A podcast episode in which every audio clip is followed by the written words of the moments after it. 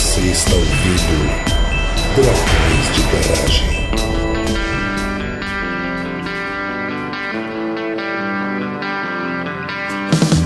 Estamos começando mais um episódio do Dragões de Garagem, aqui de Itajaí é o André, e há momentos da vida que passam e passam. E passam. De Brasília, aqui é a Tupá, e 2020 me ensinou, junto com milhares de outras pessoas, me ensinou muito sobre luto. Eu ganhei muita experiência prática, infelizmente. Diretamente de Oxford, aqui é a Érica. E, como diria a Legião Urbana, o pra sempre, sempre acaba. Oi, eu sou o Lucas Barbosa, eu sou psicólogo aqui de Londrina, no Paraná, então meu R é um pouquinho mais puxado, e eu desejo que todo mundo possa viver um luto sem censura. Maravilhoso.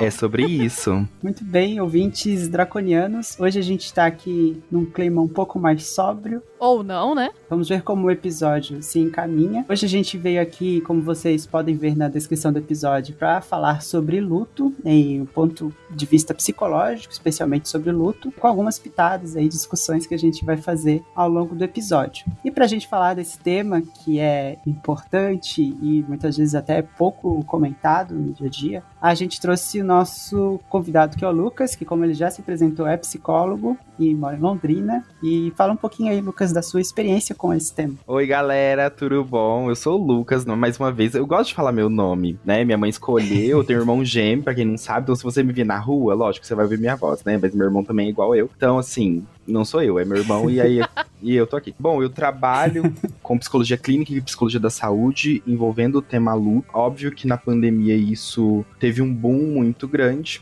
né? Então eu fiz minha especialização em psicologia da saúde, trabalhei muito tempo na área de oncologia, né? Trabalhando com pacientes com câncer. E hoje eu tenho uma empresa chamada Guarda-Chuva. Para os íntimos a gente chama de Umbrella, né? Um negócio internacional ali. Onde eu coordeno uma pós-graduação em suporte psicológico ao luto, uma formação em psicoterapia do luto e outros cursos de curta duração na empresa. Também aí na área também de psicoterapia para pessoas enlutadas. Maravilhoso. Então, logo depois dos nossos recadinhos, a gente vai então iniciar a discutir, destrinchar esse tema.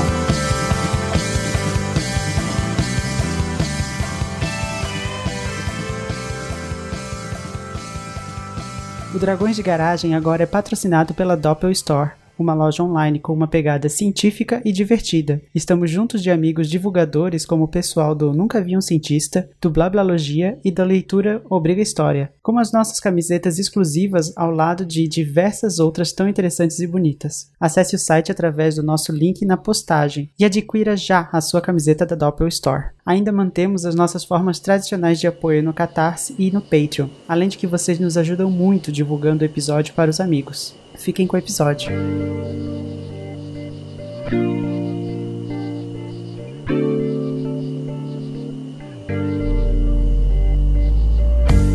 Atualmente, como o próprio Lucas comentou, né, a gente tem vivido um momento de pandemia, um momento que acaba trazendo consequências aí, como o luto, não apenas por questões de doenças envolvendo a própria pandemia, mas outros tipos de situações e vivências de luto que a gente teve que vivenciar com parentes, com amigos, enfim, várias pessoas aí que são conhecidas. A gente fala de luto, né, quando a gente está falando desse processo de ajustamento psicológico que ocorre após a perda de alguém próximo. E há também algumas discussões em algumas vertentes, em alguns pensadores da psicologia, a chamar de luto outras perdas que a gente vivencia, né, ao longo da nossa vida. E é esperado que hajam sentimentos aí estranhos ou diferentes, né, ou de sofrimento em relação a esse luto. E hoje a gente queria falar um pouquinho sobre como que essas características, como que se vivencia isso, né, ou quais as possibilidades, né, porque não existe uma forma apenas de vivenciar o luto, e acho que isso que uma das coisas que a gente precisa é desmistificar. Mas primeiro a gente pode começar a falar sobre o que é o luto, né, quais são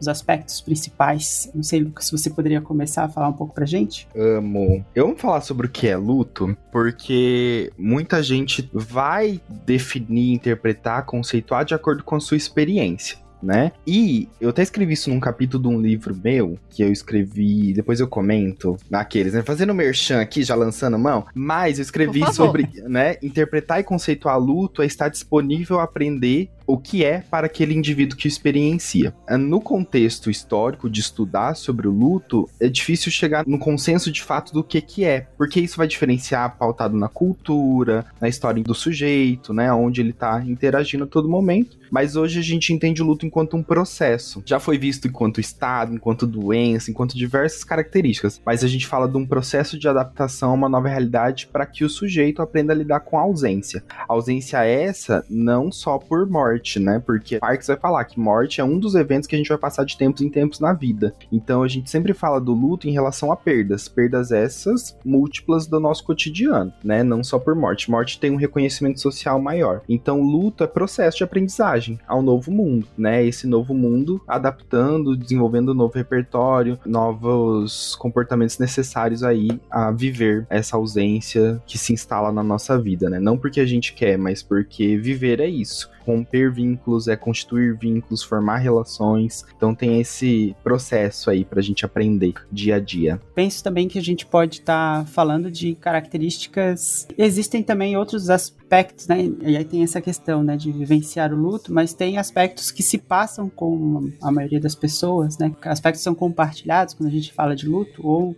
tem reações típicas do luto que a gente chama, né? E aí essas reações típicas, elas têm variações em determinados contextos, mas tem autores que vão olhar o fenômeno do luto a partir de dimensões, então dimensão cultural, social, dimensão biológica, enfim. E eu gosto muito de um autor que chama Ken Doka.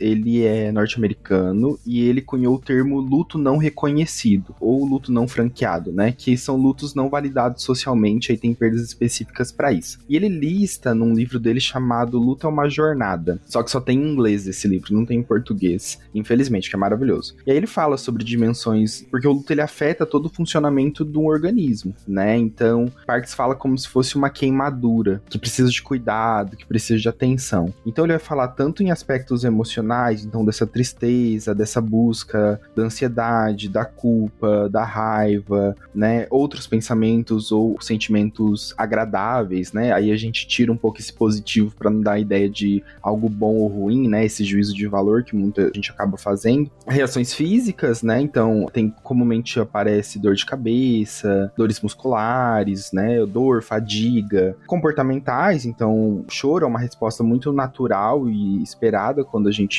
está em processo de luto, né, alterações de humor, então também aspectos cognitivos, né, desse choque, essa inabilidade, muitas vezes sociais, isolamento, concentração, confusão, despersonalização, né, de saber quem sou eu agora no mundo. E também a gente não pode esquecer as questões espirituais, né, ou mudança de religião, crença, né, apreço, enfim. Então a dinâmica do processo de luto, essas variações de resposta, eles afetam todo o indivíduo. E aí, conforme a nossa história que a gente aprende a lidar com o sofrimento, porque o sofrimento é inerente ao ser humano, não tem jeito, né? A gente vai sofrer em algum momento e o luto, ele marca, né? Ele é presente quando a gente fala em sofrimento, pela validação própria, né? Social do enlutar-se, a gente acaba tendo essas reações que são únicas, mas não são exclusivas de cada pessoa, no sentido assim, que todo mundo vai passar por isso, né? Mas a gente não vai se sentir sozinho, porque a gente pode compartilhar, porque são reações comumente vistas, né? Agora, sua intensidade, aí é a respeito de cada pessoa enlutada.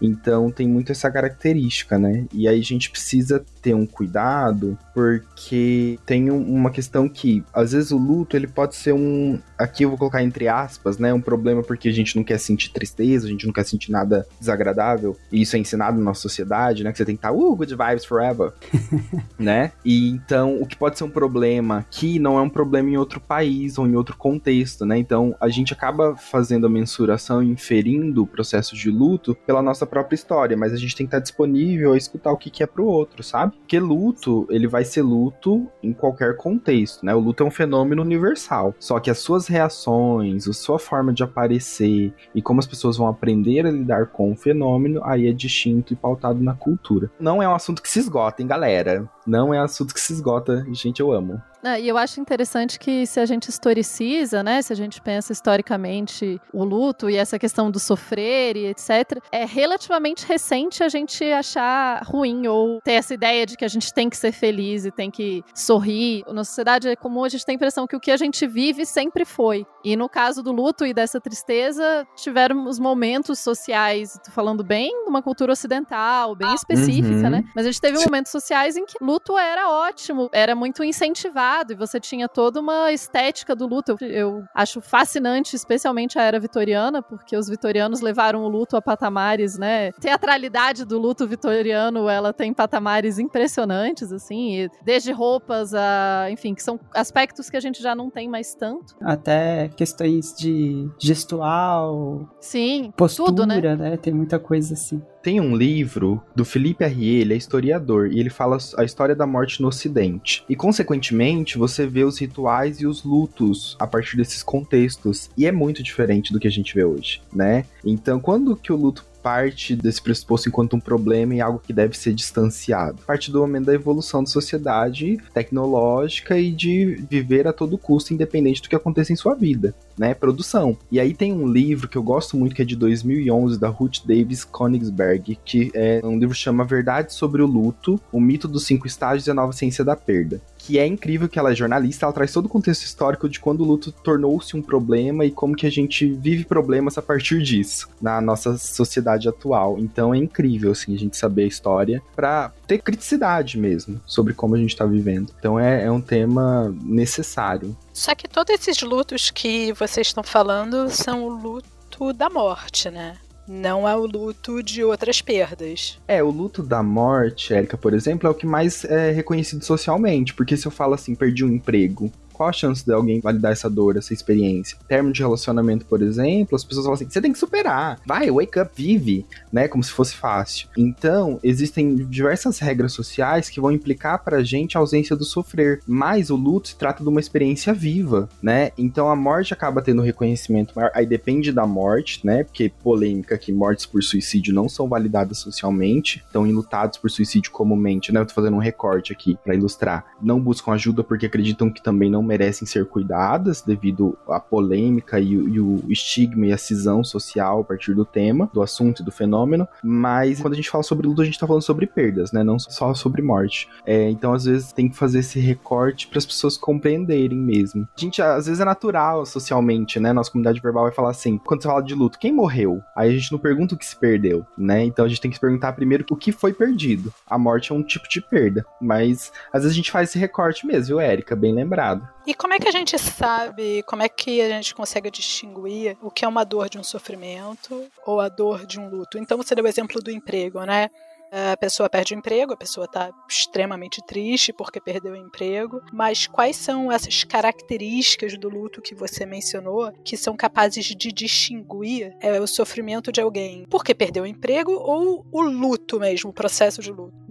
O luto, a gente está tendo uma redefinição pelos pesquisadores atualmente de olhar o luto, né? O que causa luto? Qual é a fonte? Qual é a origem? E, atualmente, a gente fala do luto em sua raiz, ou seja, o luto sobre o processo de viver, porque você vai formar vínculos na sua vida e você vai romper. Então, o conceito atual de luto, de origem de luto, vem de perdas significativas da sua história. Então, o que você construiu de significativo? Se você perde e rompe, aí você vive um processo de luto. E aí, esse processo de luto, as pessoas vão fazer esse recorte de, nossa, só se morreu eu vivo luto. Não, né? Sofrimento, você pode sofrer por diversas coisas da sua vida. A questão é a sua natureza. Então é olhar a fonte, é olhar de onde vem, é olhar o contexto para isso. Então muitas coisas podem tornarem contexto para enlutar-se, para viver luto. E aí a gente vai olhar se isso foi significativo na história. Então o que é algo significativo? Que eu doei meu tempo, que eu doei minhas expectativas, que eu vinculei com pessoas, com relações, com histórias,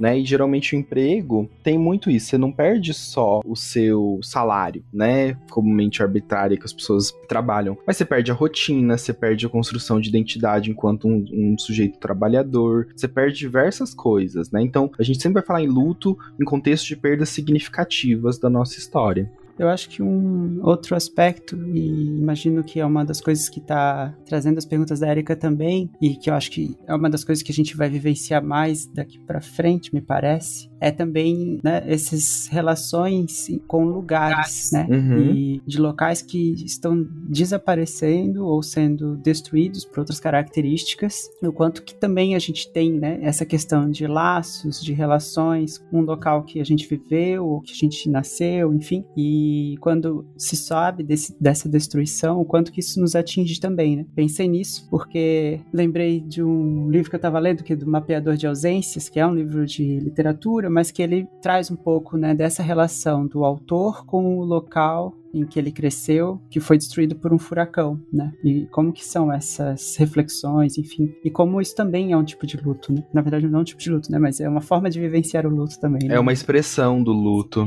É uma expressão do luto e é bem legal, porque a gente antes falava tipos de luto, né? Hoje a gente fala expressões de luto. E aí, por exemplo, a gente, quando cresce em um lugar, a gente tem vínculo lá. E a lembrança, a memória e tudo isso. Então, no caso que você citou, né, do livro sobre a questão do furacão, você perde toda uma história. E aí quem sou eu nessa história, entende? Então o luto ele também ocorre nisso aí. O luto ocorre da vida, né? Dos rompimentos significativos da vida. É, vou dizer aqui pro pessoal que leu O Senhor dos Anéis, gente, quando os hobbits voltam pro condado e a árvore foi derrubada. Não, mas é interessante porque é uma questão da vida do próprio Tolkien, né? Ele volta pro lugar que ele tinha crescido, que era um lugar muito idealizado, inclusive na cabeça dele, porque ele saiu de lá com 10 anos, e a árvore favorita dele tinha sido cortada. Então, ele acaba trabalhando isso no livro, né? Mas é essa mesma ideia desse lugar perdido, desse luto mesmo, né? Desse processo de perda e de aprender a viver com essa ausência, né? É interessante vocês mencionarem isso e a colocação do André foi porque eu posso estar usando o verbo errado, tá, Lucas? Me corrija, por favor.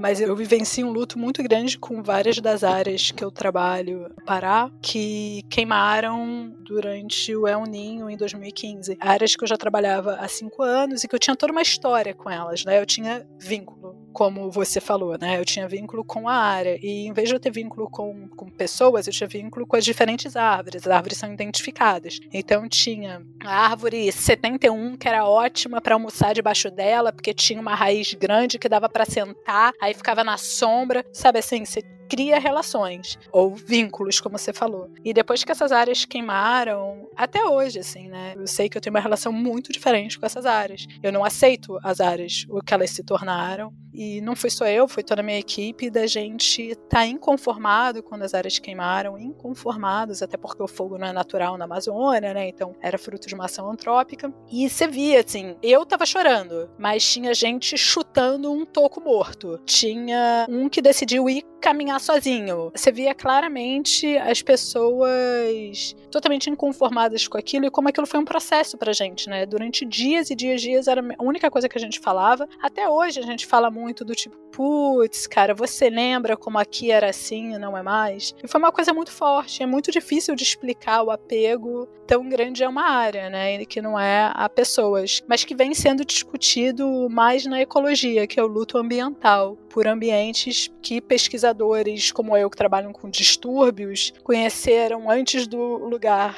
sofrer algum distúrbio, depois, que é análogo ao furacão, né? Que o André estava falando. Perfeitamente. E como é difícil entrar em contato com isso, porque você conheceu, né? Você viveu, você esteve presente. E ao mesmo tempo, quando você vê isso acabar, né, tendo esse fim, não é nada agradável, né? E aí, como você citou dos seus colegas, cada um teve essa reação, por mais que a gente esteja falando de um objeto único, né, oriundo aí do processo de luto. E que é um luto coletivo, atinge muita gente. E trabalhando nesse contexto, a gente sabe o valor que a gente dá pras coisas. E isso é uma dor enorme, assim, sem tamanho e às vezes indescritível, né? É muito único, muito singular. Já que a gente tá falando de formas, um chora, um fica com raiva, etc. Os famosos formas do luto, né, eles existem? As fases do luto, como que é? Nossa, gente, a polêmica. Aí você levantou... Olha.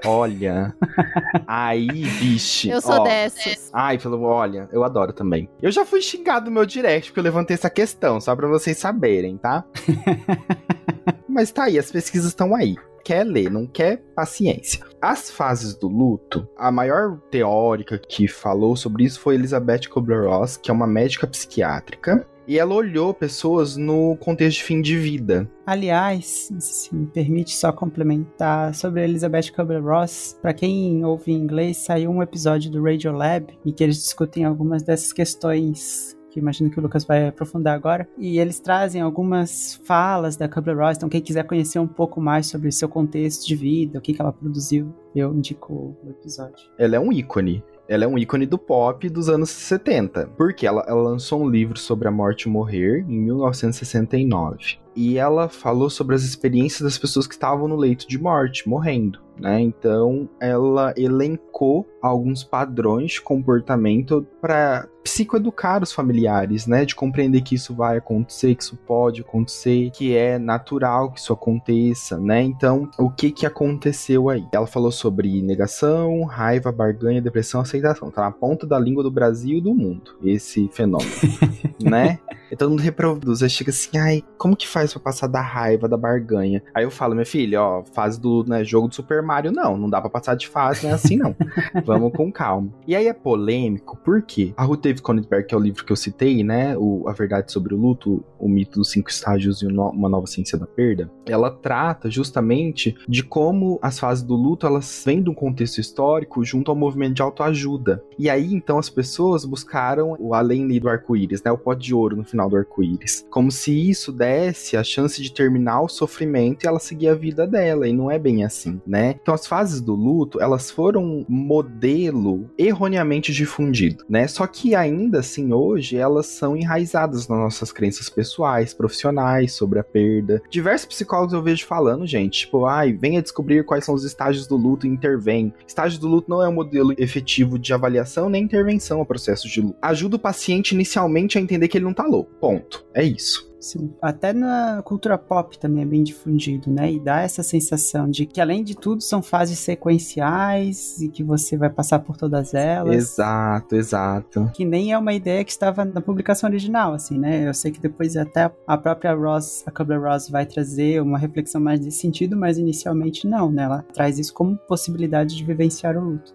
Exato. E aí ela fala sobre morte e morrer, né? Morrer é um evento biológico natural, parte do desenvolvimento humano. Enlutar é um processo de desenvolver repertório a partir dessa ausência. Então, lógico que morte e luto estão sempre ali ligados, sim, por conta desse reconhecimento social maior que eu falei. Mas luto e morte são fenômenos diferentes, né? E vão ser únicos para cada pessoa. Aliás, na literatura atual nem tem consenso do que é morte, né? Aí a polêmica aumenta mais ainda. Mas, se tratando de fases do luto, é um modelo que não só Kübler-Ross postulou, né? Parks falou sobre fases, Bowlby, na teoria do apego, falou sobre fases. Diversos autores postularam fases, o que foi revisto, né? Então, assim, teoria, gente, tem prazo, né? Você vê a ciência e falou, tem uma coisa nova pra explicar aqui. Então, é o que a gente olha hoje, o processo dual do luto, conhecido como DPM, que é um processo da gente observar o luto na integralidade e na oscilação. A gente vê o luto hoje enquanto um processo oscilatório não linear, e não padronizado e sequencial. Então, as fases do luto, assim, gente, esquece, corta, acabou,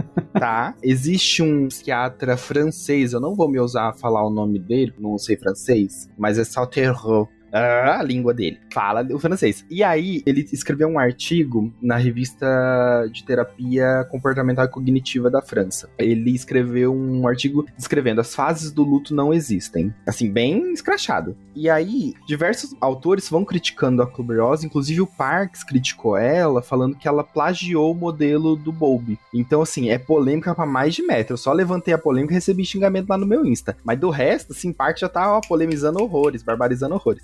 Então, fase do luto é mais uma cultura pop hoje do que, de fato, um modelo de intervenção atual e efetivo. Apesar que nos Simpsons ele fala sobre Kübler-Ross, as fases do luto, mas fala adequadamente, né? Ele fala de um diagnóstico ali, de fim de vida, no caso do Homer. Mas Cruella de Vil, por exemplo, no ano passado, fez errado, né? Ainda queria adicionar uma nova fase, a vingança. Eu falei, gente, o que é isso? Vai virar o quê? Um oba-oba? E aí, né? De fato, a vingança. E daí parece que quando você tá passando por um luto, você precisa pegar um livrinho e arrumar, né? Tipo, passei por essa, não, falta só essa, e daí já vai estar tudo bem, de voltar àquilo que você falou, né? Voltar a ficar super feliz. E não vai.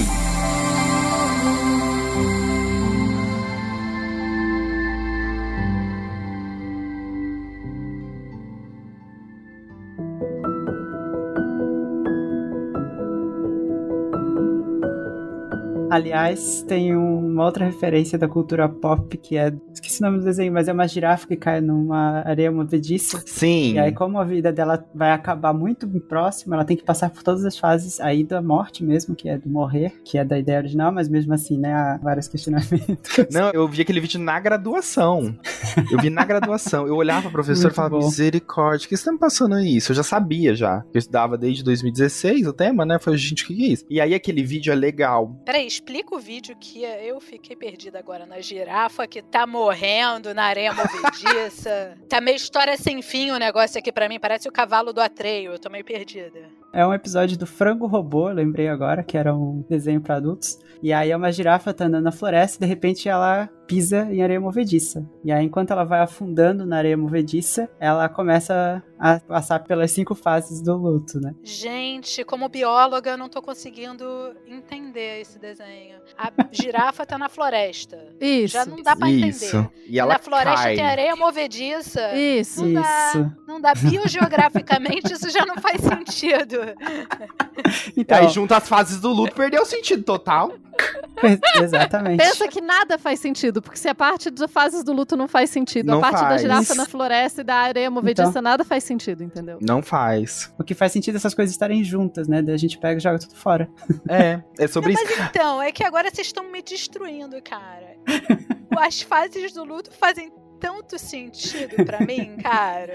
Lembrando que eu sou bióloga, né? Então, assim, eu não entendo nada. Tá, tudo bem fazer sentido, só que assim, faz sentido, só que na experiência, o estágio não corresponde à sua experiência de luto. Ah, não, mas corresponde à minha, é por isso que faz sentido. Então, faz sentido pessoal. Pessoal, assim. Exato, mas porque explica o processo de luto, né? Mas ele não dá uma explicação duradoura, né? Que é forever, assim, pra sempre. Vai explicar todo o processo e complexidade do luto. Não vai. Mas como não? Porque primeiro eu tenho raiva. Aham. Uhum. Depois da raiva vem o quê? Ih, gente.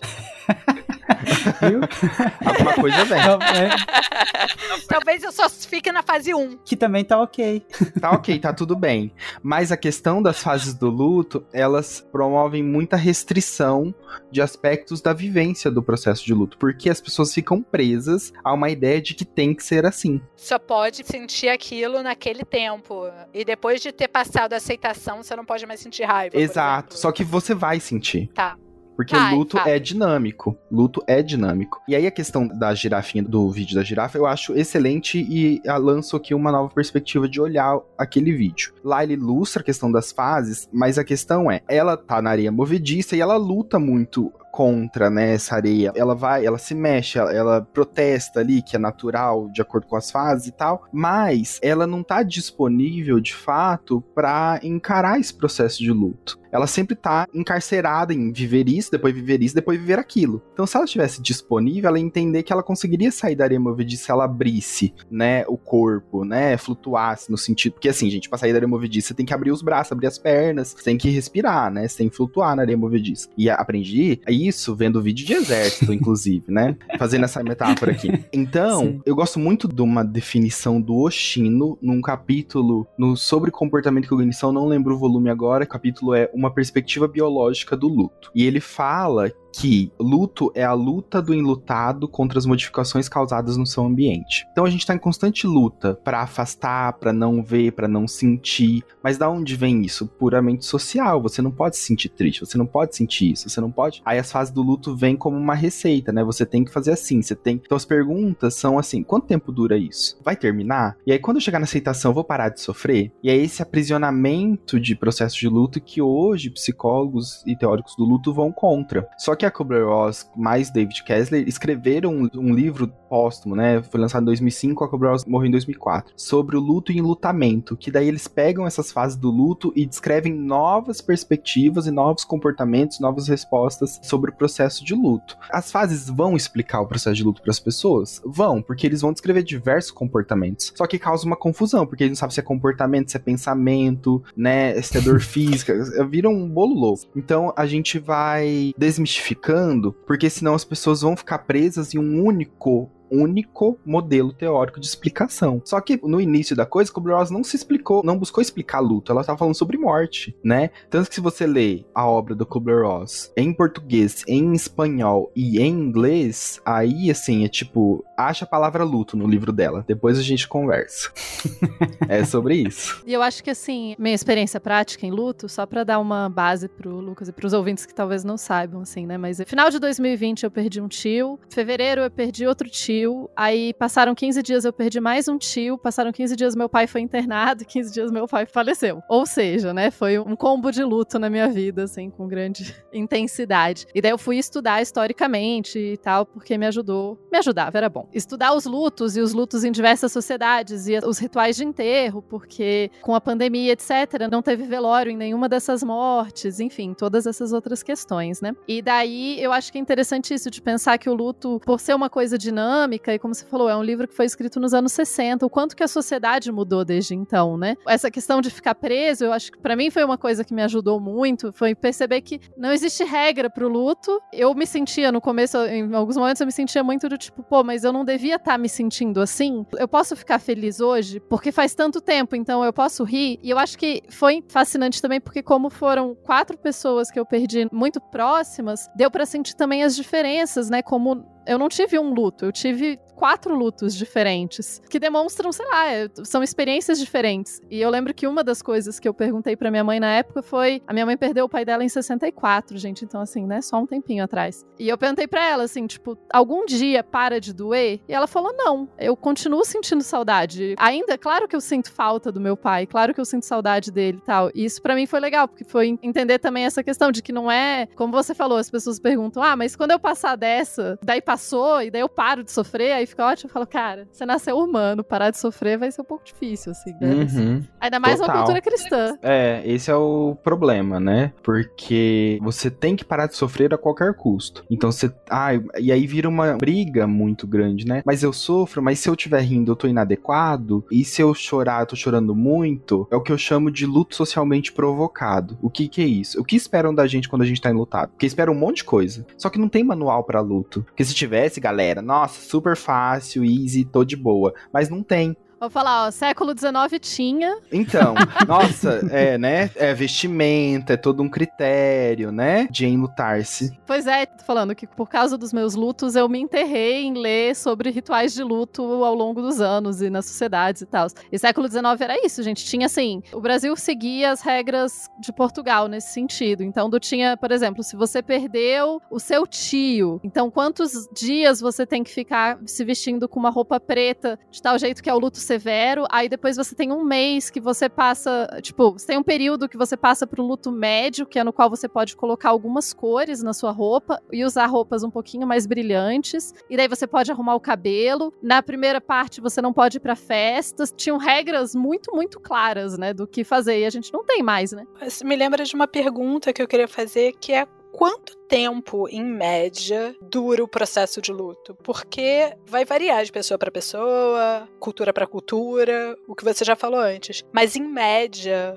quanto tempo dura o processo de luto? Já que a Tupá estava falando disso, né? Do que era socialmente aceitável e tal. Interessante, porque as pessoas... E aí é interessante, ao mesmo tempo, exige atenção. Porque quando a gente fala, por exemplo, de um prazo, as pessoas vão esperar que aquele prazo aconteça e ficam passivas ao seu processo de luto, ou seja, esperando passar. A gente fala assim, no mínimo 4 estações você tem pra viver ali, que é esse um ano muito difícil inicialmente, que é tudo sem, né? As primeiras datas, aniversário, até a data de morte, enfim. Mas o luto, ele não tem prazo, né? O luto a gente fala que se integra à vida, né? Vai parar de doer, como a Tupá falou? Não, não vai parar de doer. Diminui a intensidade da dor, né? Você vai sentir saudade, você vai sentir diversos sentimentos, reações possíveis do processo de luto, mas luto não tem prazo, não. Queria eu falar, viu? Que é uma pergunta muito recorrente, muito comum das pessoas fazerem, mas eu sempre falo que a gente tá enlutado, então espera o luto chegar, deixa o luto sentar, deixa o luto te dizer o que que tá acontecendo, né? Porque eu brinco assim com as pessoas, com os meus pacientes. O luto é como se fosse um bichinho que chega e fica grudado na sua perna. Uma hora ele grita, uma hora ele espeta, uma hora ele corre, uma hora ele volta, uma hora ele cresce, uma hora ele diminui. Então, é bem difícil falar sobre tempo, sobre prazo, né? Na história dos estudos do luto, já houve teóricos que falaram assim, 2 anos, né? 1 ano e meio. Aí tem as polêmicas que a gente vai conversar um pouquinho depois sobre diagnóstico do luto enquanto um transtorno mental, que vão dar outro prazo. Mas luto é um processo para a vida, né? Quando que a gente vai deixar de sentir? Quando a gente morrer, né? Porque o comportamento é contínuo. Isso é acompanhado de alguma mudança hormonal, por exemplo? Então, você tem um desbalanço nos seus níveis de dopamina durante esse, vamos dizer, 2 anos. Por que esse 2 anos? Foi medida alguma mudança para estipular essa média de 1 ano e meio, 2 anos? Não, porque esses primeiros estudos vieram de um olhar médico, né? Então, por exemplo, eles faziam muito essa observação clínica de adoecimento, por exemplo. Os primeiros estudos falavam da viuvez, que eles estimulavam ali 6 meses para quadros de pneumonia e morte entre os cônjuges, né? Então, a medicina, ela pautava muito num diagnóstico para tratamento e cura. Tanto que o termo luto patológico era muito discutido e muito falado nos seus primeiros ensaios, nos seus primeiros estudos. Eles faziam essa categorização, 1 ano, 1 ano e meio, 2 anos, pelo olhar clínico mesmo, assim, de olhar o adoecimento, porque se nomeava síndrome do coração partido, não se nomeava luto, porque as pessoas não comiam, as pessoas não dormiam, se afeta todo o funcionamento do organismo, então as pessoas morriam. Mas não morriam por causa de luto, morriam porque deixavam de se alimentar, de questões básicas para viver. Então eles faziam essas observações iniciais. Aí com as pesquisas mais em neurociências, aí eles foram encontrando outras possibilidades de explicar o fenômeno. Mas era puramente o tratamento médico, né? Não tinha um psicólogo ali para orientar, para olhar outras áreas do saber. A psicologia foi uma ciência que foi integrar os estudos do luto, assim, um pouquinho mais avançado ali no tempo, porque primeiro veio Freud com a psicanálise falando sobre luto e melancolia, então ele já deu um start ali na discussão, e depois a área médica tomou muito desse caminho, até porque as pessoas buscam muitos os médicos para falarem sobre seus processos de luto, né? Depois vão aos psicólogos ainda hoje, ou a psiquiatria, né, em saúde mental, que eu quis dizer, mas é mais nesse sentido, observação clínica, enxergava enquanto doença, então eles falavam desse processo de observação e acompanhamento, sabe?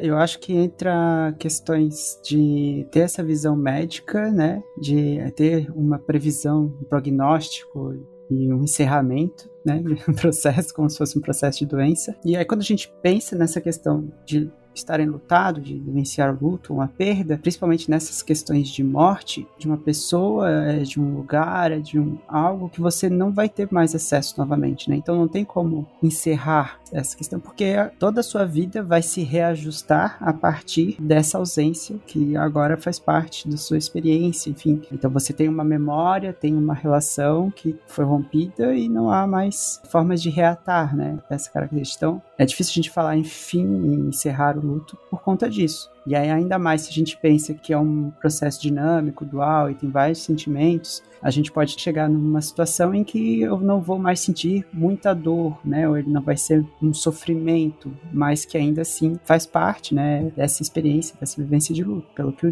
entendo, assim. E aí, talvez que a gente poderia pensar é se há uma previsão aí da redução do sofrimento, que é muitas vezes a grande preocupação, né, das pessoas enlutadas. Sim, e isso é uma questão até muito comum, porque as pessoas jogam no Google, né? Luto, quanto tempo dura? E aí eles vão encontrar essa informação de 2 anos. Mas essa informação é meio, né, jogada lá. Jogando no Google tá tudo, é verdade, né? Ainda mais no nosso país de fake news. Mas a questão é que o ponto central de falar sobre prazo envolve justamente as pessoas terem a ideia que as coisas têm que ter um fim, e tem que um fim para acabar. Então, socialmente não, acabou, você tem que superar, você tem que viver, acabou. Bota uma pedra. Não tem como você esquecer o que foi. E sua vida não vai voltar como era antes. E é muito comum as pessoas falarem assim, como que faz pra eu ser feliz novamente? pra eu me sentir como eu era antes. A partir do momento que a gente passa por um evento que modifica a nossa realidade, a gente não tem como voltar ao que era antes, não tem como ser como era antes. A gente é a pessoa que passou por essa experiência e é uma nova pessoa que vai aprender a lidar com ela. Então, acaba que o tempo... são coisas vistas em outras esferas de sociedade, né? Então, você tem um tempo pra tratar tal doença, você tem um tempo pra comer, você tem um tempo pra dormir, você tem... Então, eles vai encaixando muito isso, né? Como se fosse algo que funcionasse, né? Mas o tempo do luto, ele é um tempo único. Quem vai me dizer que é quanto tempo esse luto dura, entre aspas, é a pessoa enlutada, porque ela vai conseguir acessar memórias, sentimentos, sem o intenso sofrimento. E aí é do processo dela, né? E aí ela sofreu mais ou menos que o outro? Não, ela sofreu o processo dela, ela entrou em contato com o processo dela, que é aí por isso que a gente fala dessa singularidade. Mas a gente brinca, assim, na comunidade de psicólogos, assim, que luto tá meio que virando um miojão, sabe? Quer dizer, um macarrão instantâneo, pra não fazer propaganda, viu? Um negócio do macarrão, 3 minutos já, porque justamente a gente tá aprendendo errado, inadequadamente, melhor dizendo, na nossa cultura, do que é viver processos de luto, né? E aí a questão fica assim, a culpa é de quem? Que a culpa não é nossa que tá vivendo processo de luto, mas de uma estrutura maior que implica em a gente não viver a realidade dura que é o luto, né? Porque não é fácil, não é agradável, não é bonito, não é compassivo. Eu gosto muito de um livro da Chimamanda Adichie, que é Notas sobre o Luto, que ela fala, o luto é uma coisa opaca, é cruel, e que o Rodrigo Luz depois vai falar no livro dele, luto é outra palavra para falar de amor, que luto é o amor em sua forma mais selvagem. Então, tem muito essa característica. Nossa, que bonito, cara. É bem legal. E às vezes, né, eu acho que remete de coisas da nossa área que muitas vezes são muito bem escritas por escritores. Exato. Conseguem aprofundar e expor algumas questões de sentimento relacionado a isso, né? Eu acho interessante essa coisa, realmente, de vivenciar o luto e saber que ele não vai ser bonito, não vai ser... divertido, e faz parte aí, é isso aí, estamos aí, falando, a morte está muito presente ultimamente na minha vida. Aí esses dias uma grande amiga minha perdeu a mãe dela, e eu acompanhei muito de perto o processo e tal. Bom, obviamente eu não sou uma profissional, mas o fato de eu ter experienciado lutos há pouco tempo, e estar ainda vivenciando, então ajudou a saber conversar um pouquinho mais com ela, né? E uma coisa que eu falei pra ela, olha, ela falou, ah, mas eu posso. Eu falei, cara, você pode qualquer coisa, não existem regras, não há regras. Esse é o principal agora, nesse momento. Você não precisa seguir um negócio, você não precisa estar triste quando as pessoas acharem que é pra estar. É isso aí. Passe pelo processo. Se você sentir raiva depois de aceitar, tá tudo bem também. Tá tudo certo. Nossa, que ícone, Tupá. Achei um ícone do pop esse acolhimento que você fez, viu? Obrigada. Não, é realmente isso, assim, não tem regra. Quem falou que o luto deve ser vivido dessa forma? Não, porque assim, aí eu quero referências na minha mesa, né? Porque não tem mesmo. A gente não sabe o que é viver luto. A gente não sabe. A gente só vai lutar se por que for a gente perder algo significativo na nossa história. E aí vem um monte de gente que fala assim, você tem que fazer isso, você tem que fazer aquilo. E aí tira de nós a possibilidade de fazer o melhor que a gente sabe. Que às vezes pode ser nada. Como sociedade, a gente não é ensinado a conviver com o luto, né? Eu acho que vale dizer que, enquanto sociedade, na contemporaneidade atual, a gente não é ensinado a viver com nenhum tipo de dor ou sofrimento, né? É isso. E o luto parte também desse processo que a gente afastou a morte, né? A morte não é mais um processo vivido pela gente. As pessoas não morrem mais em casa, não são veladas em casa, então elas vão pro hospital e não voltam mais, assim. Mesmo no hospital, agora tá se debatendo isso um pouco mais, mas, né, você tem ainda essa morte muito higienizada, muito longe, muito, enfim... Então eu sinto que as pessoas tentam, né? Mas daí é aquela coisa, tipo, vários lutos esses últimos tempos, como a maior parte dos brasileiros, né? Ser brasileiro é ser lutado, né, gente? Vamos combinar. Não é? E tamo aí. E deve ter gente falando, não, você tem que fazer exercício físico, porque o exercício físico vai... Eu falei, cara, você não tem nada. Para de falar que as pessoas têm que fazer as coisas quando elas estão fazendo...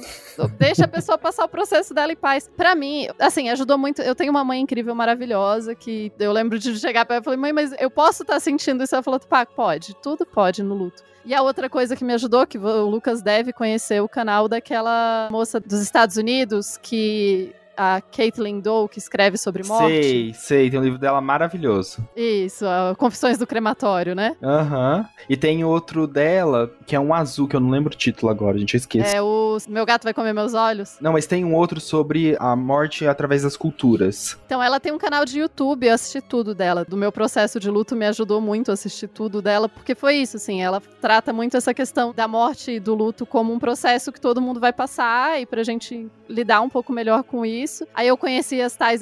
mas isso tá virando moda, né? As doulas da morte, né? Aham. É esse papel, mas que eu acho que é um papel que faz todo sentido, que em outros momentos a sociedade tinha e a gente só não tem mais muito, porque...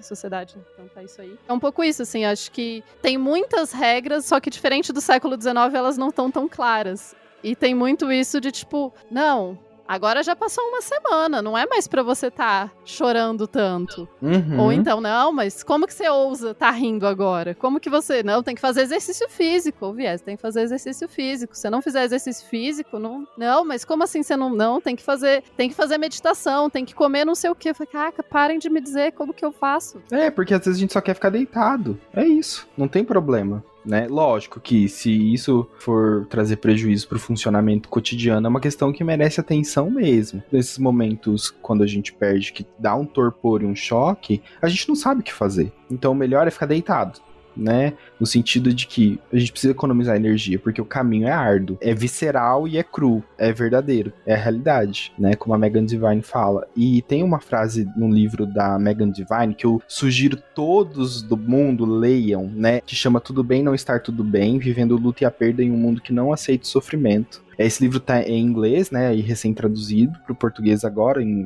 2021, e ela diz o seguinte, que se nós, né, seres humanos, quisermos cuidar melhor um dos outros, a gente precisa reumanizar o luto. Então, luto é esse bicho de 7 cabeças, né, que a gente tava falando, assim, e cada um vai vivenciar um único, exclusivo, pautado na cultura, mas a gente precisa reumanizar o luto em como ele é oscilatório. Então, às vezes eu vou estar feliz, eu posso estar feliz, eu posso estar triste, eu posso sentir raiva, como eu posso não querer falar com ninguém num dia, ou eu posso viver uma montanha russa de sentimentos no mesmo dia, né, que a gente fala que luta é andar de montanha russa. Tem isso, tem essa característica, a gente precisa cuidar das pessoas enlutadas, né, e não tratar ali de retirar o sentimento, porque não pode sentir, porque as pessoas fazem muito essa ligação, né, de felicidade e bem-estar como sinônimo de saúde mental. E não, todos os sentimentos são importantes e é adequado e saudável que a gente também vivencie tristeza nos nossos processos de luto. Eu fico pensando aqui também, porque durante o meu desenvolvimento eu tive algumas vivências de luto familiares, né? Minha avó faleceu quando eu tinha uns 11, 12 anos, e logo depois uma tia próxima, enfim, meu avô paterno também faleceu quando eu era muito jovem, e teve fases diferentes de como a minha família lidou com essas características de morte, né, na família. E eu lembro claramente da noite que meus pais saíram pro velório do meu avô paterno, que não me levaram, né, eu fiquei em casa com a minha avó, que aí mais tarde veio a falecer, e ela morava com a gente, e o velório da minha avó foi feito em casa, e foi uma experiência, assim, muito importante, eu acho que formadoras na minha vida, em relação a como lidar com essas características do enlutamento, né? Porque ela era uma pessoa muito próxima pra gente, e uma vivência, né, constante, e de repente, né, ela fica doente e vem a falecer, né? E claro, eu acompanhei também o processo de adoecimento e tratamento dela, todas essas características, e eu vejo esse processo pra mim como muito educativo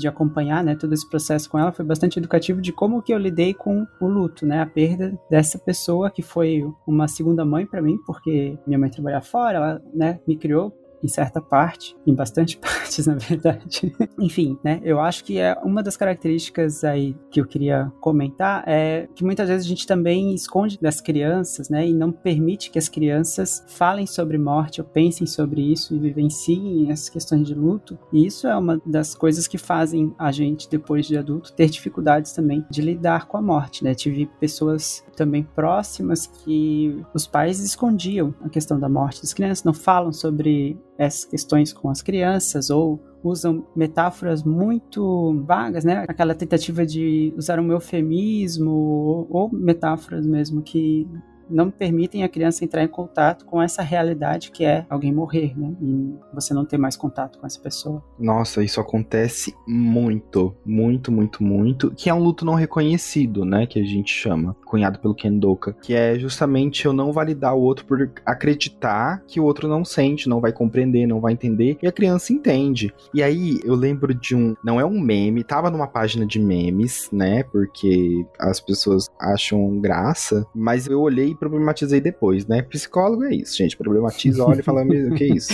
É a nossa vida. É nossa vida. É o nosso jeitinho. E aí, tem passarinhos cantando. Eu olhei, né, numa página lá e eu achei aqui pra falar pra vocês, né? Sobre... essa questão da perda do pet. Existe um vídeo no YouTube, gente, é um livro que se transformou em um curta-metragem que chama O Dia em que o Passarinho Não Cantou. Assistam, é tudo. É maravilhoso, que trata aí da modelo também de como a gente pode comunicar a morte para criança, de como a gente pode falar sobre a perda, de como a gente pode acolher e validar os sentimentos. E aí o menino postou assim: minha irmã tem 9 anos e tem hamster desde os 3. Ela acha que seu hamster tem 6 anos, mas na verdade esse já é o 8º hamster dela. A gente não conta quando morre. E eu falei, misericórdia. E aí, problemática acerca disso. Se a gente não possibilita a criança entrar em contato com a perda, vai a vida eterna, aquela, né, se vende essa ideia de não sofrer, vão ter perdas na vida dela que não tem substituição. Como que a gente ensina essa criança a entrar em contato com o sofrimento oriundo da perda? Como que a gente faz isso? Então é preciso entrar em contato. O sofrimento, mais cedo ou mais tarde, ele vai estar em pauta na nossa vida. Ele vai entrar em algum momento em cena. Porque, querendo ou não, no teatro da vida, a finitude tá no backstage, só esperando, né? Olhando a gente ali, porque a vida é finita. As coisas terminam, as coisas acabam, as coisas têm ali seu momento de finalizar, ou melhor, ressignificar, integrar, né, dar um novo sentido. Então isso é muito danoso aos processos de luto, eu evitar a qualquer custo sofrimento. E aí eu evitando sofrimento numa tentativa sem, enfim, de controlar isso, gera mais problema, né?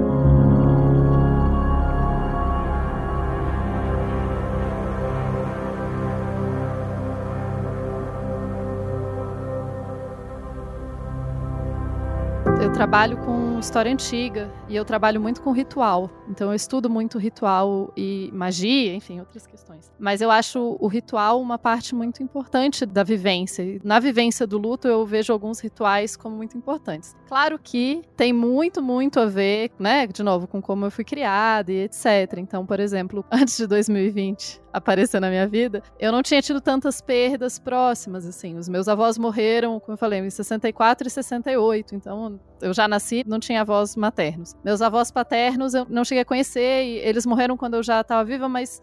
anos 90, né, gente? A gente não conseguia viajar por aí, não era uma coisa tão simples assim. Embora conta-se a história que quando meu avô paterno morreu, eu estava na casa do meu pai, meus pais não moram juntos, estava com a minha mãe, meu pai, todo mundo lá, e daí eu comecei a chorar e que daí meu pai virou e falou, se a Tupac, se ela que não conheceu o meu pai pode chorar, eu também posso. Então eu acho isso interessante, assim, né? Mas quando a minha tia faleceu, tem uns 10 anos, talvez, um pouquinho mais. Foi aquela coisa, né? A gente em Brasília, ela em São Paulo, minha mãe ligou, deu a notícia, eu fui comprar passagem de avião para aquele dia mesmo. E depois eu perguntei, você acha que eu devo ir? Aí minha mãe falou, olha, Tupá, na nossa sociedade, o velório e o enterro são os nossos rituais de morte. E eu acho importante participar dos rituais de morte, porque eles ajudam a processar a morte. Então, eu acho que você devia ir. E eu fui, foi, né? Eu acho que o processo todo ainda foi um velório em cidade de interior, que tem várias outras peculiaridades. O André comentou da questão do velório em casa. Eu acho que são ritualísticas interessantes. E isso talvez tenha sido também coisa que foi tão difícil, esses lutos pandêmicos, porque eu não pude estar presente em nenhum dos rituais, né? Ou eles não existiram. Eu sinto que essa questão da ritualística é muito importante. E, claro, trabalho com a psicóloga junto, né? Enfim, criar rituais que pudessem funcionar para mim num momento desse, etc. Porque o ritual não precisa ser aquele específico.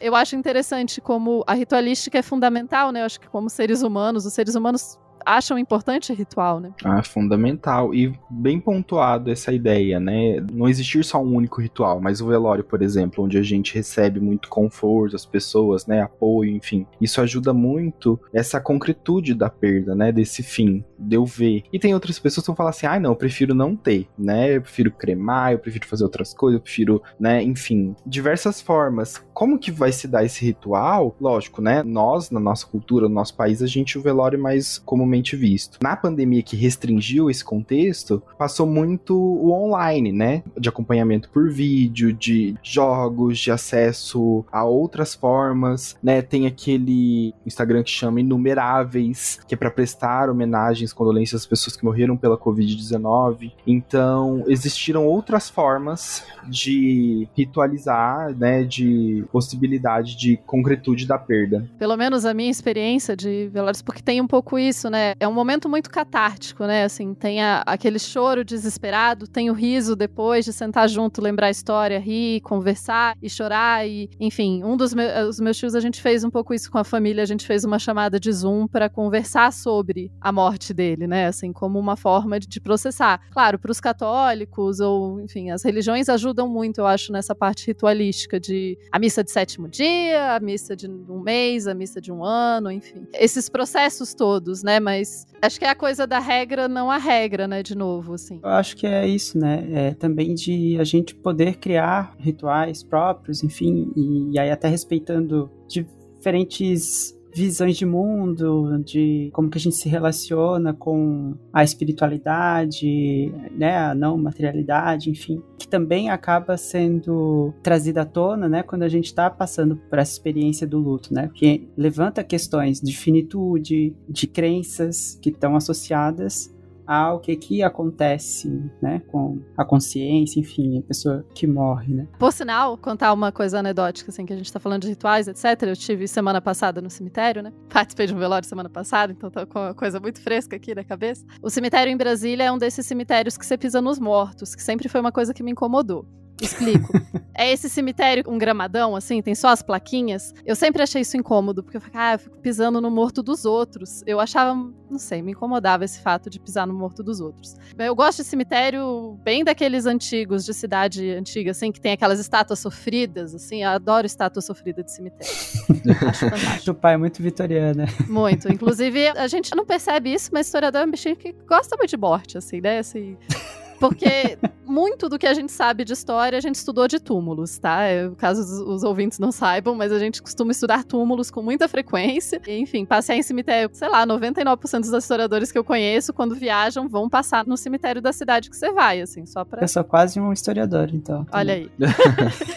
Toda cidade eu passei no cemitério, né? E sempre me incomodou um pouco, eu gosto desses outros cemitérios, assim, e tal. Mas eu tava no cemitério e uma outra amiga historiadora também, que estudou, inclusive, aquela tradição de tirar foto de pessoas mortas, que as pessoas acham muito, muito absurdo, mas um dia a gente faz um episódio sobre rituais de morte vitorianos, para as pessoas saberem que não é tão absurdo. Nossa, assim. Nossa, eu posso indicar uma amiga minha psicóloga, que vocês iam amar conhecer, viu? Pode indicar, a gente gosta. Ana Costa, o nome dela. Gostamos.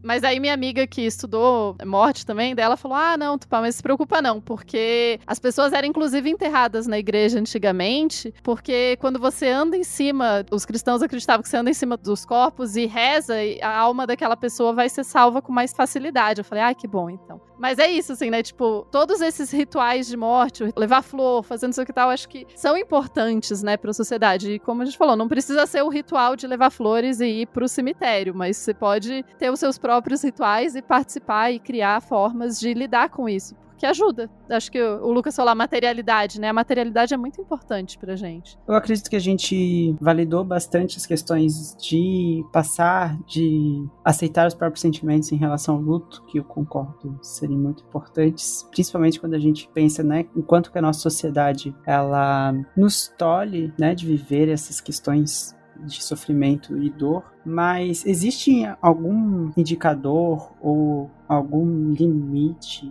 não sei, ou alguma atenção que a gente precisa dar a mais para essas pessoas que estão passando por essa experiência, que pode indicar uma questão de saúde mental? Uhum, boa pergunta, porque assim, ó, luto, ele é um processo natural, né? A gente perdeu significativamente, como eu tô reiterando aqui, né? A gente vai lutar. Existem o que a gente chama de questões secundárias ao luto, que aí é onde aparecem os transtornos psicológicos, né? Então, por exemplo, o mais comum, transtorno de ansiedade, né? Aí, transtorno de pânico, depressão, às vezes algum transtorno de estresse pós-traumático, dependendo ali da causa da perda, da forma, né? né? Então, o luto, por si só, ele não é uma doença, tá? Ele não é uma patologia. Mas ele merece atenção porque, como o luto, ele afeta todo o funcionamento do organismo, a gente fica também com uma vulnerabilidade biológica, né? Então, pode ser que a gente adoeça, né? Mas não por conta do luto, mas de imunidade, né? A gente não se alimenta bem, a gente se priva, por exemplo, de exposição à luz solar, de atividades, enfim, diversas coisas do nosso cotidiano, da nossa vida.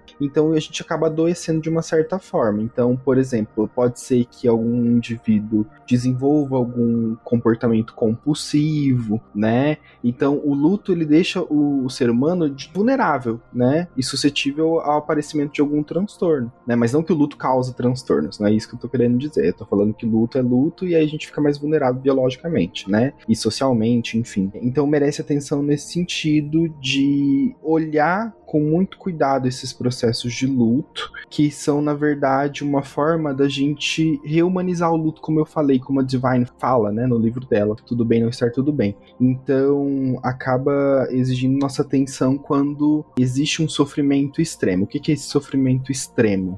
É quando a pessoa não consegue retomar algumas coisas do cotidiano dela conforme ela vai evoluindo do processo, né? Em que a gente olha o chamado luto complicado, que é, então, essa dificuldade de retomada, né? Dificuldade de concentração, muitas das vezes prejuízos no funcionamento cotidiano, não alimentação, crises frequentes ali de ansiedade e depressão, né? Mas isso assim, a gente vai olhar e aí tem que tomar muito cuidado, porque assim, isso não é em 15 dias, tá, gente? Porque as pessoas falam assim, há 15 dias já não tá bem.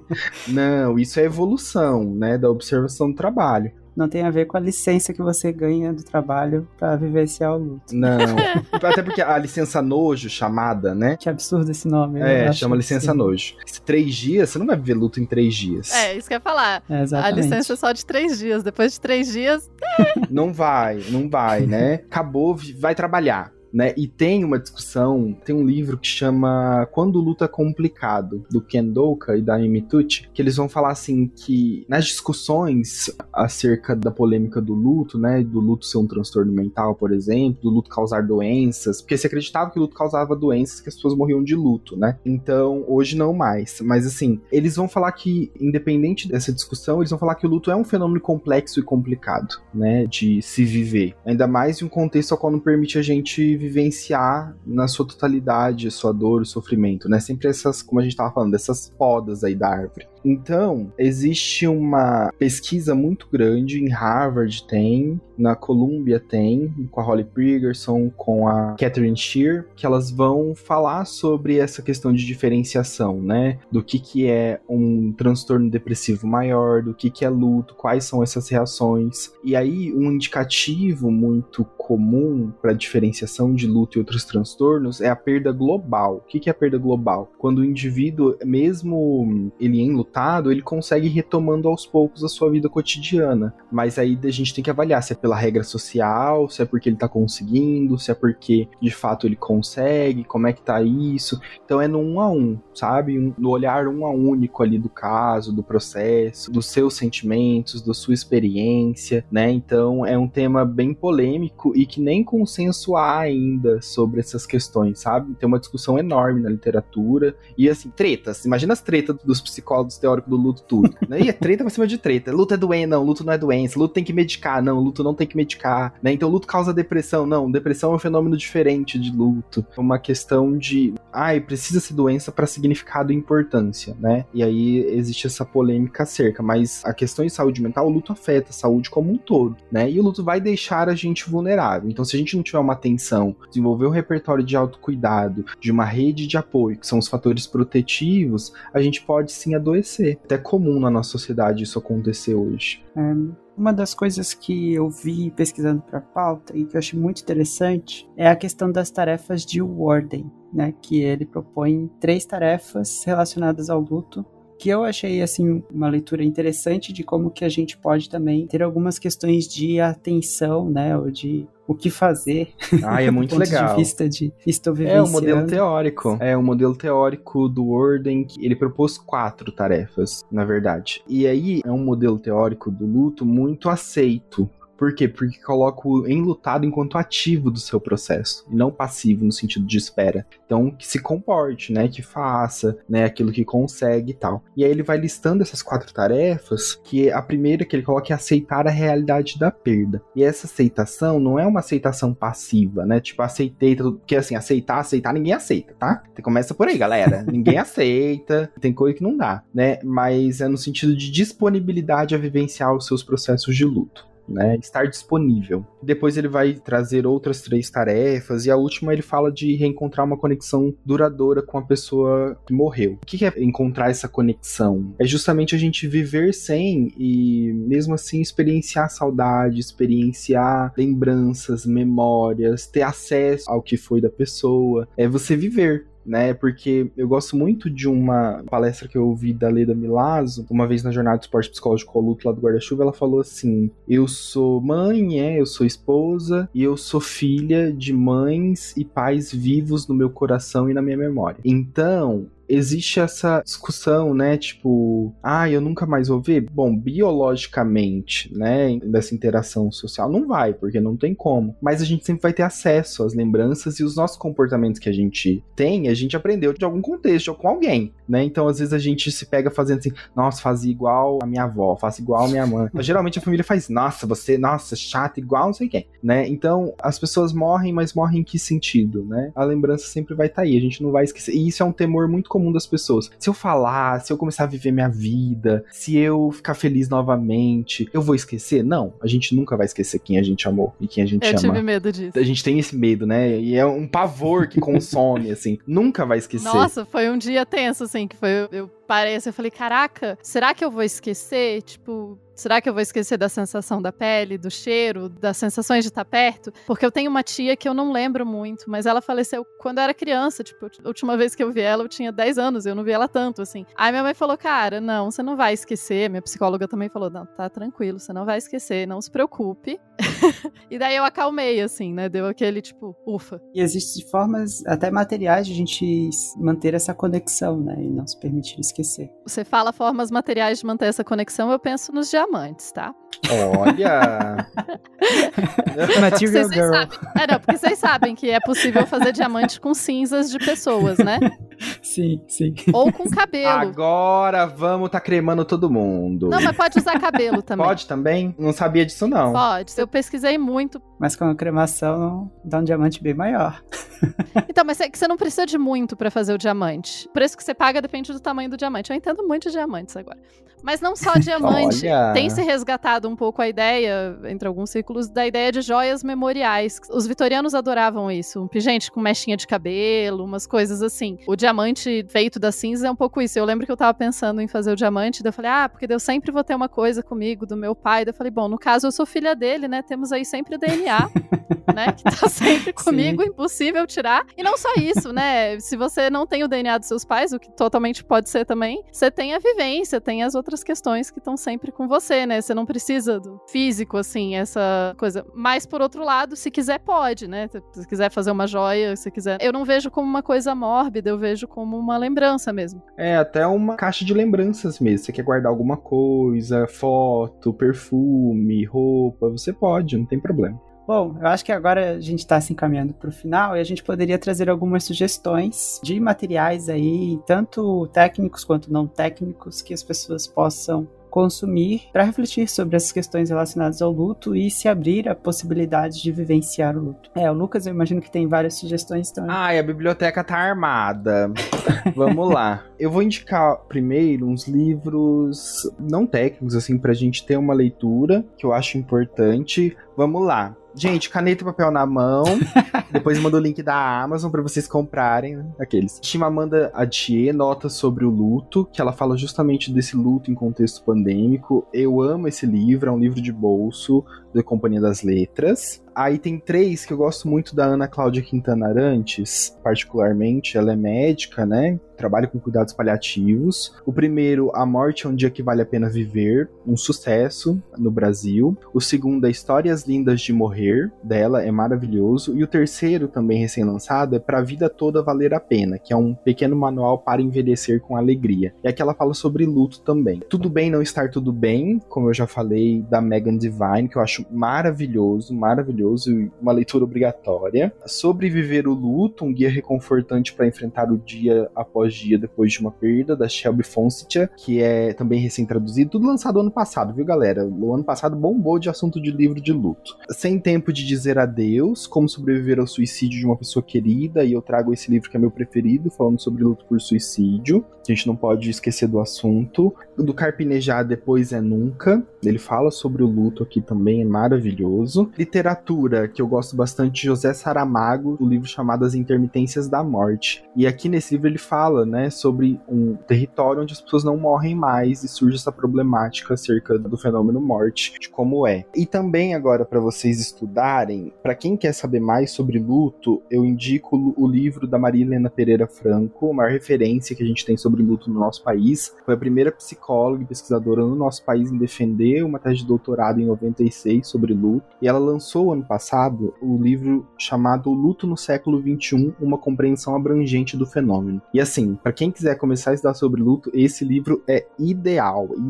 Ela fala do luto em contextos diversos, cultura, as expressões de luto, né, luto complicado, transtorno de luto prolongado, luto antecipatório, modelos teóricos de estudo sobre o luto, enfim, maravilhoso. Vou indicar também aqui, recém-lançado, um livro que eu organizei junto com a Flávia Nunes Fonseca e com a Ana Laura Leal Freire, que chama Luto, Teoria e Intervenção em Análise do Comportamento, para todo mundo que interesse em ciências comportamentais. É o primeiro livro sobre o tema no país, a respeito de análise do comportamento. Pioneiro, né, galera? O negócio do pioneiros. Então eu sugiro essas leituras para vocês hoje. Hoje vai durar 2 anos essas leituras todas.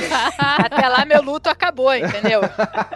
Não, mas aí, assim, no processo dinâmico, vai indo, vai voltando. Tem aquele audiovisual que você comentou. Isso, O Dia que o Passarinho Não Cantou. É um livro que virou um curta-metragem, tem no YouTube, no canal Sem Pressa Pra Viver. É maravilhoso. Alguém tem mais indicações? Eu tenho. Eu vou indicar pras pessoas, quem entende inglês, para acompanhar o canal da Catherine, que é o Ask a Mortician, né? Pergunte pra Gente Funerária, esse é o nome do canal dela. É muito interessante, ela fala muito de questões mais do morrer em si, da prática. Ela tem vídeo, por exemplo, explicando o que acontece quando você é cremado, ou sobre formas mais ecológicas e mais interessantes de enterrar as pessoas, por que não é ruim enterrar as pessoas na terra, enfim, várias questões, é bem interessante. Ela tem livros em português, né? Então, recomendo pro pessoal acompanhar também, né, essa Confissões do Crematório, os outros que a gente não lembrou o nome aqui, mas tem em português. De filme, eu recomendo um filme da Disney. Foi a minha psicóloga que me indicou e eu gostei bastante. Me fez bem, claro que tem problemas de apropriação cultural e etc. Eu tô só procurando como que ele saiu aqui no Brasil, que é Coco. É o Viva a Vida é uma Festa? Isso, esse. Muito legal. Ele traz essa questão da morte e da questão dos mortos numa cultura mexicana, assim. Mas ele é leve, gostosinho de assistir, então recomendo também para as pessoas. É um pouco problemático a partir da questão de que é gente dos Estados Unidos escrevendo sobre a cultura dos outros, mas assim, você vai na Disney, tem tipo uma parte do parque da Disney que é tipo, olha a celebração de Dia dos Mortos na Disney. Aí isso é bem confuso, né? Mas o filme é ótimo, gente. Vale a pena. Ah, e lembrei o nome do livro, gente. É Para Toda Eternidade. É maravilhoso. Da Caitlin. Para Toda Eternidade, Conhecendo o Mundo de Mãos Dadas com a Morte. É um azul, assim, da Dark Side. Eu também vou dar indicações. Primeiro é um livro que eu li ano passado, e aí acho que entra na mesma lógica, mas é a literatura, que é Aprender a Falar com as Plantas. É uma mulher médica neonatologista, e ela passa por um luto. E o livro é sobre esse luto, e me remeteu a algumas questões ali das tarefas do Ordem. Então, é um livro, assim, muito pesado, assim, ele é denso, né? Acho que não é pesado, ele é denso. E tem características de reflexão que são muito interessantes, e eu achei muito, muito bem escrito. E teve um filme francês que é sobre o Pequeno Príncipe, que saiu em 2015. E eu acho muito interessante como eles fazem aquela discussão. Não é sobre luto especialmente, tem uma pegada mais voltada para as questões francesa, e ele traz muito essa questão da própria cultura, que eu achei bem interessante, mas ele fala de algumas relações de apego e perda que me tocaram bastante quando eu vi o filme faz tempo, mas eu acho que fica a discussão aí. Vale a pena dar uma revisada nele. Eu comentei também mais lá no início lá do Mapeador de Ausências do Miyakoto, que aí ele traz mais a questão que eu falei lá, né, da perda da relação com o local. E eu achei também uma experiência bem interessante de leitura. E fazendo coro a Tupá, eu vou sugerir também que visitem cemitérios, porque uma das questões aí que são consideradas uma das formas de a gente viver melhor e ter um hack de vida psicológico aí, é que o contato com a finitude, o contato com saber que há a morte, enfim, torna a vida melhor, torna que a gente aproveite mais a nossa vida, os nossos dias. Então fica também essa sugestão para todo mundo. Tá dizendo que antigamente a tradição de memento mori era uma boa tradição? Era uma boa tradição. A gente vive as nossas vidas de forma mais completa, né? Acho que a gente aproveita mais as questões da vida. Porque não só os vitorianos, tá, gente? Essa questão do memento mori era uma tradição muito anterior a isso, que era a coisa de quando vocês veem coisas antigas com caveiras e tal, em geral é para lembrar os humanos da morte. Muito comum, né, na sociedade isso era. E é isso. Muito obrigado, Lucas, sua participação brilhante aqui com a gente, trazendo todas as questões de estudos e experiências com o tema. Eu que agradeço, gente, amo. Se quiser deixar alguma forma do pessoal te encontrar.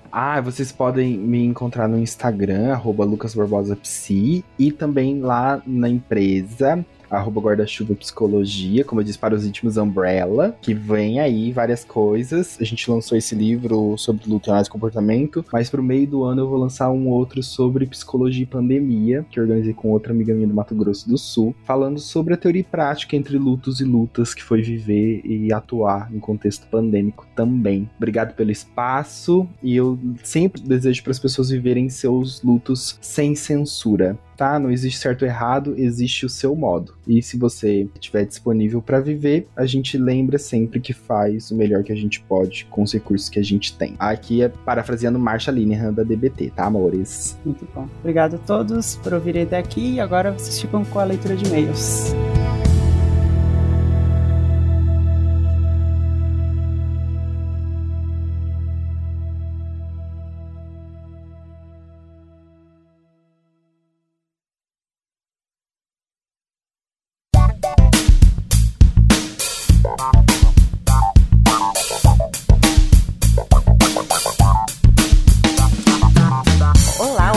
Draconianos, este foi o nosso episódio número 240 sobre luto. Estamos aqui então para ler os recados enviados na quinzena do lançamento do episódio 239 sobre privacidade, segurança e testes genéticos. Eu sou a Natália Pessoni, estou aqui com a Tabata. Tudo bem, Tabata? Oi, gente. Depois de, sei lá, milênios sem aparecer por aqui, cá estou.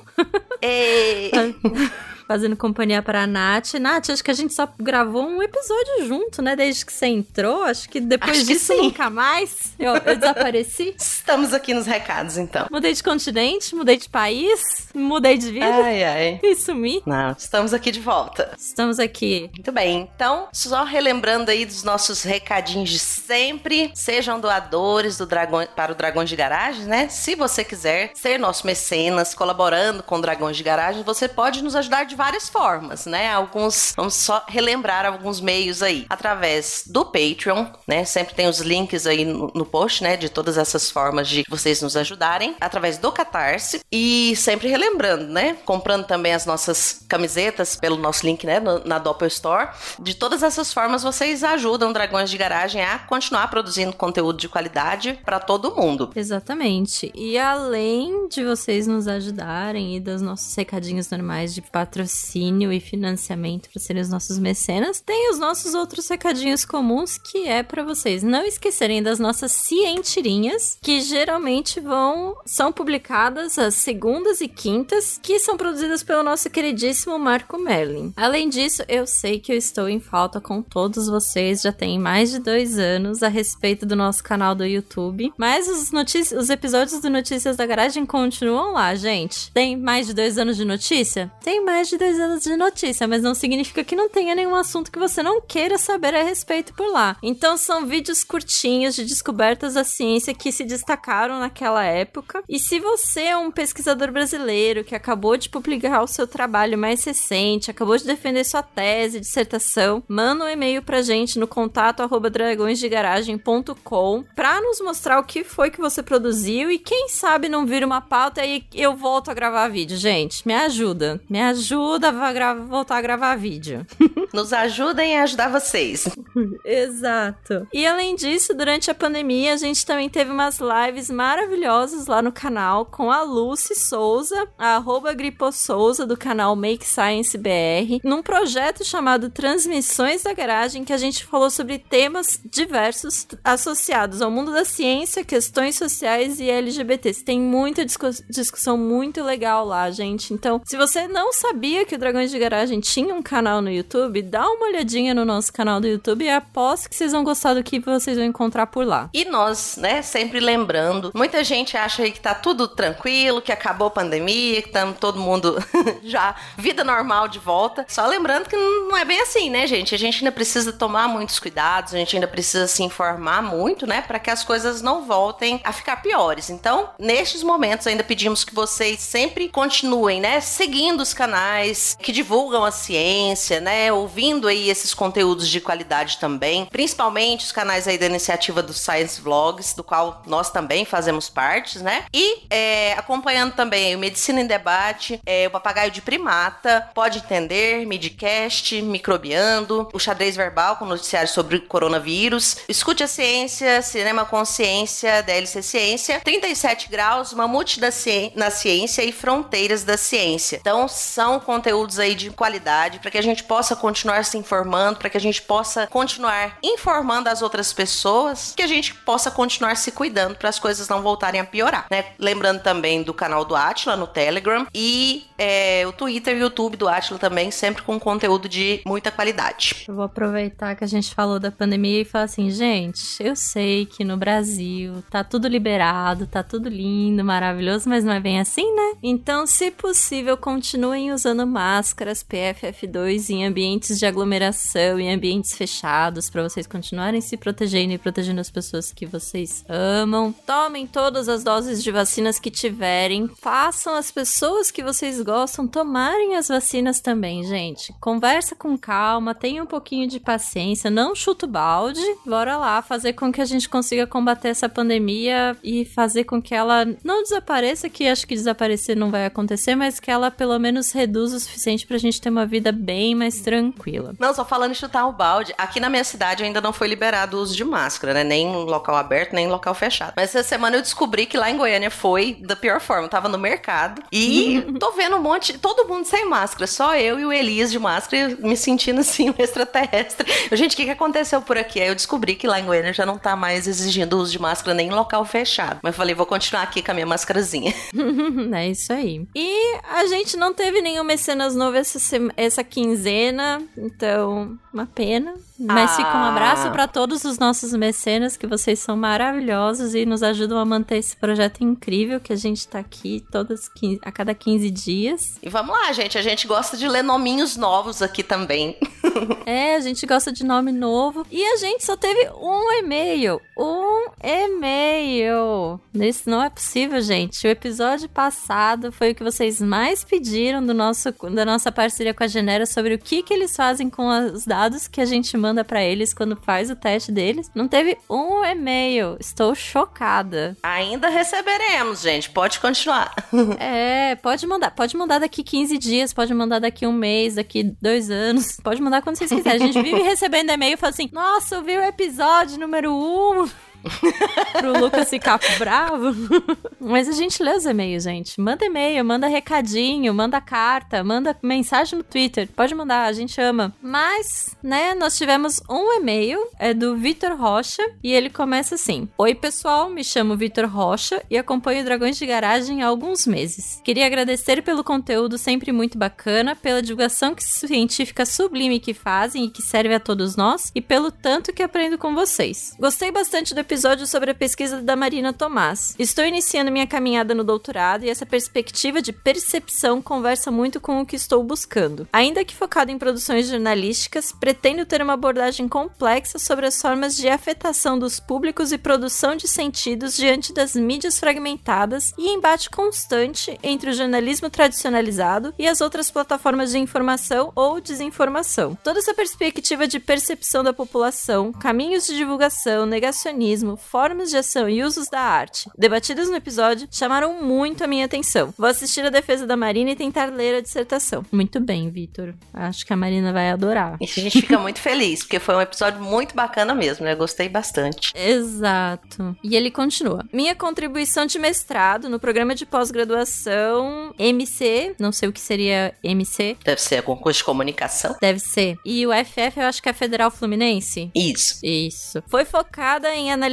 formas de conteúdo informativo que não negassem o uso das subjetividades no processo produtivo. Pelo contrário, muitas vezes unindo método e arte de forma consciente e estratégica na busca de uma informação mais completa. Nesse caminho, eu acabei cunhando o termo jornalismo sensível, uma estrutura de pensamento que procura reforçar o uso de afetos justamente com a técnica para a construção de uma informação mais complexa, inclusive plural, que não só busca gerar conhecimento sobre a realidade material, os fatos, como também gerar empatia e reflexão. Esse estudo foi feito com base na corrente teórica da análise do discurso francesa, com muita pesquisa de gabinete e entrevistas em profundidade. Eu achei bem complexo, devo dizer.